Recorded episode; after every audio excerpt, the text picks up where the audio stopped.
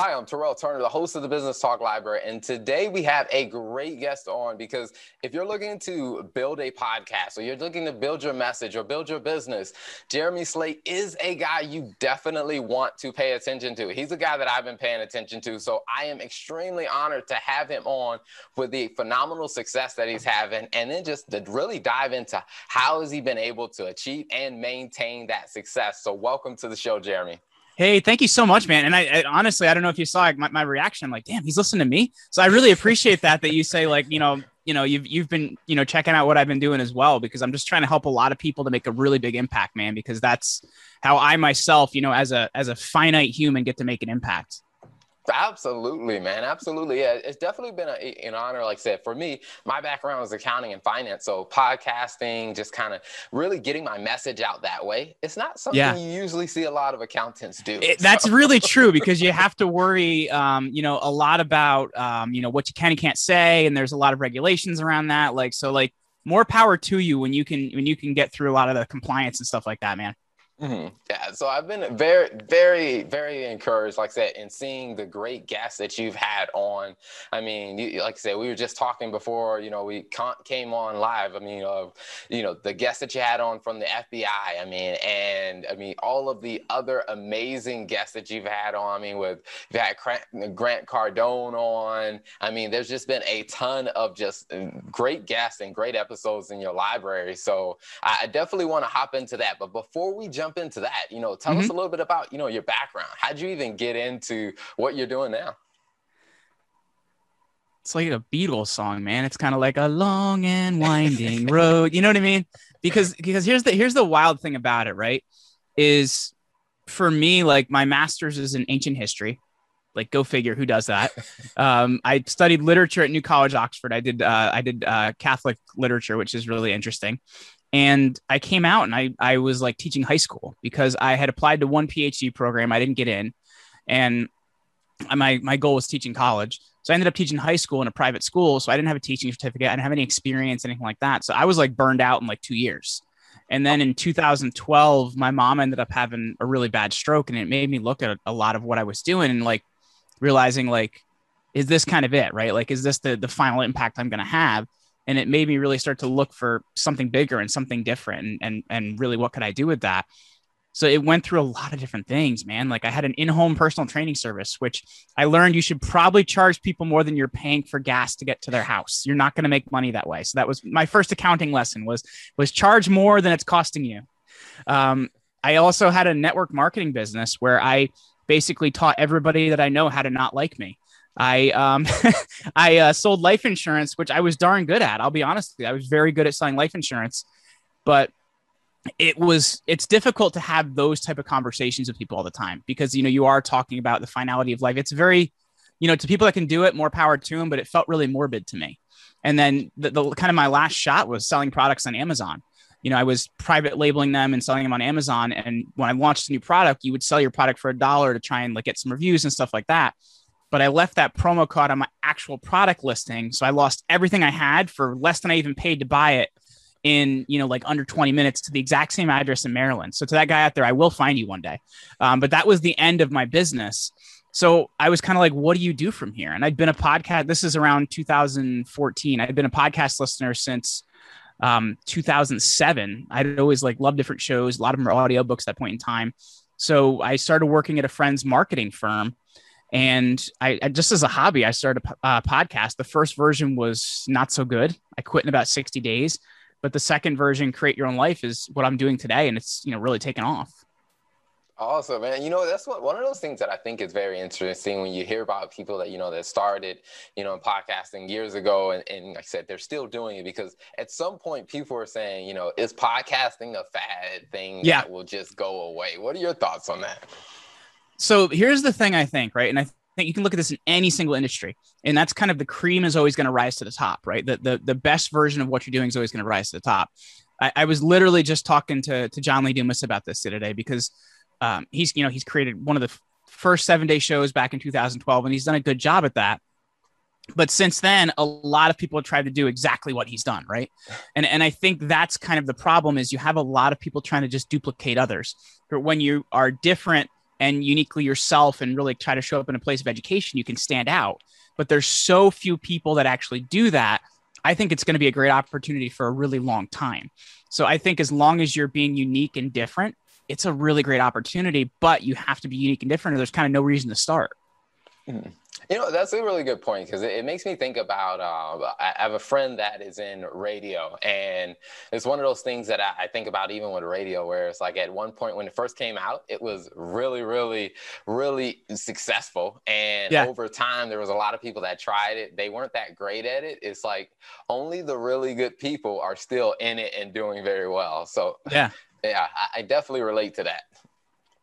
Well, it, it, and it because I, I think too many people want to know like what's the formula, what's the way you do it, what's the, and but they, they're they're looking at it as just another channel to get my content out. When really you should be creating unique and special content for this type of medium, and and I think that's why a lot of radio stations haven't seen the success they wanted to see with kind of rushing into podcasts and you know just repurposing their their episodes on the show. So unless you're a super fan of that radio show and you miss it, you really don't have a reason to listen to it. So I think it really is about creating unique content from a viewpoint of, hey, this is for podcasting.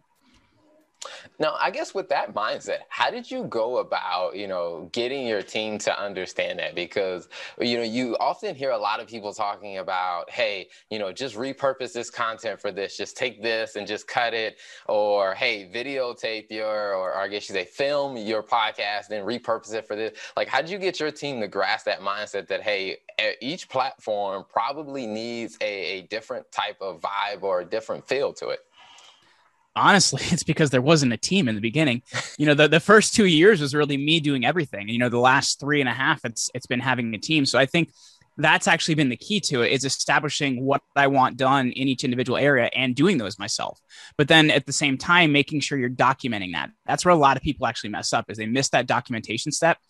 You know, and that is if they're doing it themselves or they bring somebody else in. But if you bring somebody else in and you haven't documented, they're just going to do what they think they need to do. And it doesn't mean they're wrong or anything like that. But if you've already figured out the formula and if you already figured out how it works, then you should be documenting that, or it's almost impossible to give away.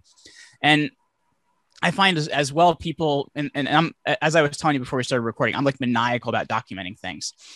You have to understand that there's different modalities and ways of learning as well. So I do a lot of screenshots. I do a lot of screen recordings, you know, where you're actually narrating what's happening on the screen and we do a, a, a, google doc where it's kind of a full write-up of what's done as well. And i like google docs because they're living documents.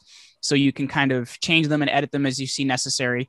And any videos trainings i'm doing they're very short. They're two to five minutes. And that's the reason of that being a process can change. And i don't want to have to do a whole hour video or something like that. So you have to really think about these things when you're bringing in somebody else to do something for you. That's why i'm always a big proponent of doing it myself first before i give it away hmm. Now, I guess did you become maniacal because you started hiring people and you ran into roadblocks, or was that something you kind of picked up before you started hiring? You know, it's I think it was from speaking to like I've had a lot of successful friends in business before I started a business. And and one of the biggest things that I've always had hammered into my head is if you fail to fully write up a job or fully, you know, document a job, you are forever going to carry part of that. And we see a lot of business owners doing that, right? Like, hey, boss, I don't know how to do this, or, you know, I don't know how to do that, or I don't know how to do this, or, you know, I don't know what to do in this situation. And that's often because the person hasn't figured out how to educate someone else on how to do that. So because I had kind of observed everyone else and, you know, all my friends, like how to do this and what was happening and, and really absorbed a lot of that, I really was looking at, okay, so I'm going to tell somebody exactly what to do here and help them in a way that if they need to make a decision, they even know how to make it. And I think that's really important as well because you're always going to end up having people come back to you and you're never going to fully be out of a job. Mm-hmm. No, I think that's a really good point. I guess, do you think people struggle with that because they either don't want to let stuff go or they just don't know? Or, you know, why do you think people cha- have a challenge with that? Well, you know, there's there's two parts to that. There, there's two different reasons for that. The first being exactly what you said. Like some people just don't want to let it go. Um, like I have a friend with a with a very successful marketing firm that's only going to go so far because you know that person always wants to be in the design area. Well, you're never going to fully hire somebody to be a designer then because you want to be there and you're always going to have that there. So I think that's a problem. So that's one part of it.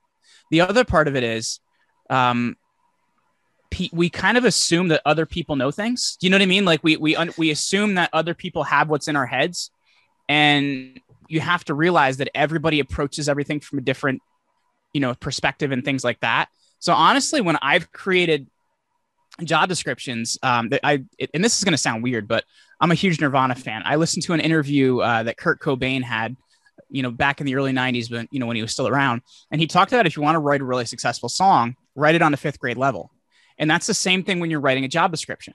You want to write everything as if you're explaining it to a fifth grader and and anybody that walks in there should then be able to do that. But i think too often we think okay somebody's going to know the basics of this they're going to know this part they're going to know that part.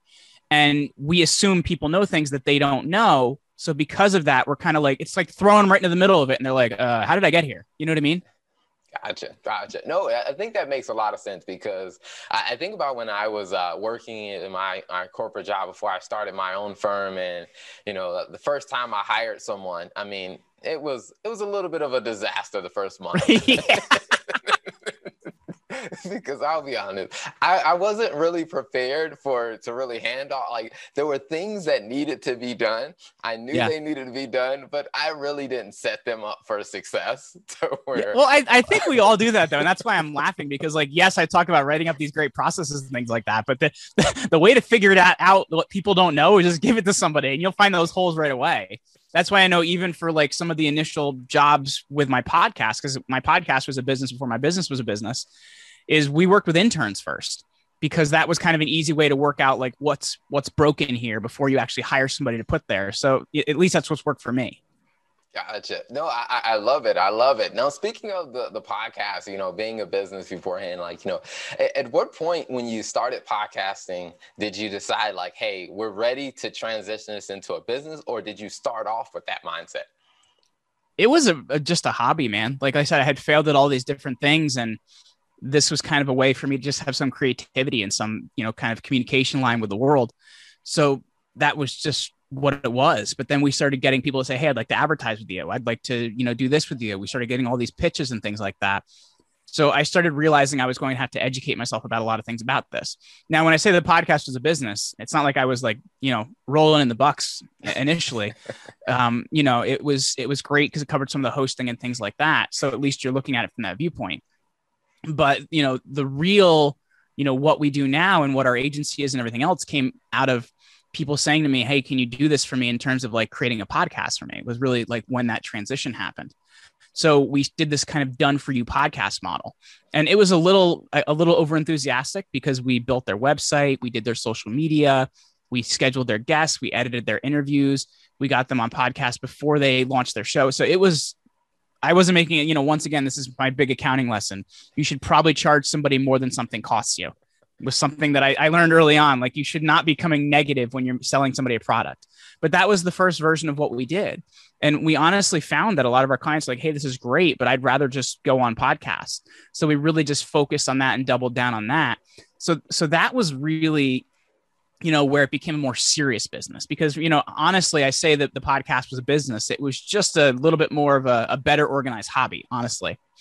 So I, I, think for me, I wouldn't see as what we do as a legitimate business until we became Command Your Brand in, in 2016. Mm-hmm. Gotcha. So now with Command Your Brand, I mean, after like I said, going through that trial of, hey, we're trying all this, and like I said, we have this amazing package, then getting customer feedback. So with Command Your Brand, you know, how would you describe what Command Your Brand is and does now? So we call ourselves the PR firm for the podcast space because there's a lot of companies that like book podcasts, but we're really, really looking at it from a different viewpoint. And the reason I say that is because, um, you know, my co-founder has been in the PR space for, you know, well over 10 years at this point in time.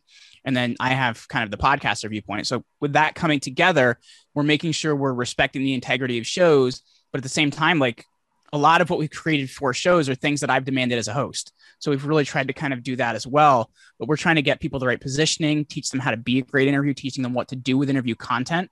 So a lot of this is really, really important stuff. And it's just, I don't really think anybody's quite doing it like we are. Mm-hmm. Awesome. So now, if people are interested in the services, um, how do they get in touch with you guys? Where do they find you online? How does all that work? Yeah, so um, we're over at commandyourbrand.com um, and they can set up a, a, a, call with either Drew or Marissa on our team and I'll kind of take them through the whole process and everything like that. Um, so that's going to be the you know the best way for them to to contact us and you know see how things work. Awesome, awesome. Now, as far as your podcast goes, um, how can people? What do people search for? What platforms are they looking for that podcast on?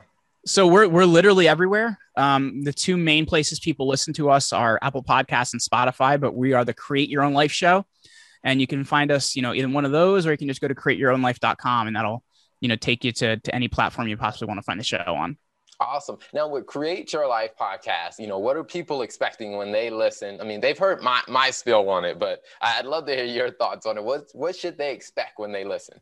So I'm really trying to interview people that are the best at what they do and, and really learn what makes them so. So I'm trying to figure out like how do they think? How do they operate? How do they train? And that was you and I were talking about the uh, you know, former uh, FBI agent that I had on recently. And I, I said to him, like, how does one even train to be good at what you do? You know what I mean? Because like I, I just find that to be extremely interesting. So I want to know those things because so much of that is adaptable to everyone else's life. And you can learn so many lessons where you can cut the learning curve. And that's really what we're trying to do for people. We're trying to empower them to create a life on their own terms, whether that's a business, whether that is um, you know, as somebody that's an artist, whatever that may be, I, I look at life itself as an art form, and we're trying to help people be better artists of that. Awesome, awesome. Well, Jeremy, before we wrap up, one last question. Um, I know you've given us a ton of value for, especially for business owners. Um, but one final question is, you know, when you think about, you know, your experience and the different things that you've kind of been navigating, what's one final pieces of advice that you would share with other business owners? I would say honestly, you know, really work hard on a good hiring process and how you're building a team because in any business, like the people you have is the most valuable thing you have. And without that, you really don't have a business. So I would really say concentrate on the people you're bringing on board and, you know, the team you're creating. It's one of the most valuable things you can ever do. Absolutely. Well, Jeremy, thank you so much for coming on. It's been a pleasure of having you in the Business Talk Library, and definitely, I'll tell all of my my listeners, the viewers, definitely go check out your podcast because you guys are doing some great things there. So, thanks for coming on. Absolutely. Thank you so much for having me, man. I hope we're able to help out your people today. Thank you for tuning in to the Business Talk Library. If you like our content, be sure to follow us on social media. And if you want to see more of our exclusive content, you can subscribe and become a member on patreon.com forward slash business talk library. Hey, the Business Talk Library is the place where business makes sense.